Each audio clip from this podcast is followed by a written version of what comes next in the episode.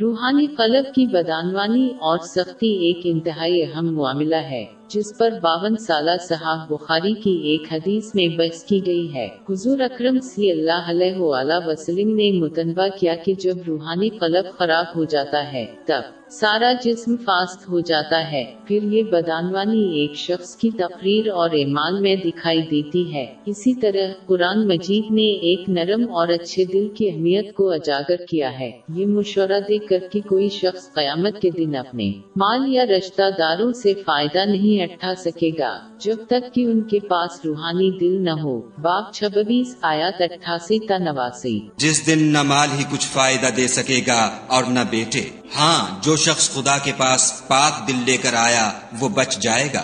لہٰذا، یہ pod cost series روحانی قلب کی سختی اور بدعنوانی پر بات چیت کرے گی اور اس کا علاج سخت روحانی دل رکھنے والے کو ایک ایسے شخص کے طور پر بیان کیا جا سکتا ہے جو حق کو ان کے سامنے پیش کرنے پر رد کرتا ہے، وہ یقین رکھتے ہیں کہ وہ علم میں علی ہیں۔ ان میں اللہ کے خوف کا فقدان ہے، جو نیکیوں کو ترک کرنے کا باعث بنتا ہے۔ گنا کرنا، ضرورت سے زیادہ پیار اور مادی دنیا کے لیے کوشاں ہیں، ابدی آخرت کی۔ تیاری پر غافل رہے، سخت دل شیطان کی طرف سے گناہوں کا ارتکاب کرنے اور اچھے کاموں کو مسترد کرنے میں آسانی سے متاثر ہوتا ہے۔ باب بائیس آئی ترپن۔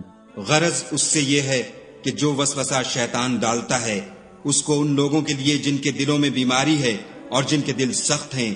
دو مخصوص الزام تراشیوں کو اپنایا گیا ہے۔ اس کی قسم جس کے پاس سخت روحانی قلب ہے، وہ جان بوجھ کر آسمانی صحیفوں کی غلط تشریح کرتے ہیں تاکہ ان کی اپنی خواہشات کو پورا کیا جا سکے، جیسے شہرت حاصل کرنا ہو۔ ان لوگوں پر تنقید کرتے ہیں جو قرآن مجید پر عمل پیرا ہیں۔ اور حضرت محمد مصطفی صلی اللہ علیہ وآلہ وسلم کی روایات، چونکہ وہ لوگوں کو مادی دنیا سے اپنی سوچ اور محبت پر عمل پیرا ہونے کی خواہش کرتے ہیں۔ دوسرا یہ ہے کہ وہ ایسی آیات اور احادیث کو چنتے ہیں جو ان کی خواہش کے مطابق ہیں۔ وہ ان لوگوں پر تنقید کرتے ہیں جو تمام آیات و احادیث کو اپنانے اور ان پر عمل کرنے کی کوشش کرتے ہیں۔ اس طرح ان کا اپنا رایا بہتر تر لگتا ہے۔ باپ پانچ آئی تیرہ۔ تو ان لوگوں کے عہد توڑ دینے کے سبب ہم نے ان پر لانت کی اور ان کے دلوں کو سخت کر دیا۔ یہ لوگ کلمات کتاب کو اپنے مقامات سے بدل دیتے ہیں۔ اور جن باتوں کی ان کو نصیحت کی گئی تھی، ان کا بھی ایک حصہ فراموش کر بیٹھے۔ اور تھوڑے آدمیوں کے سوا ہمیشہ تم ان کی ایک نہ ایک خیانت کی خبر پاتے رہتے ہو۔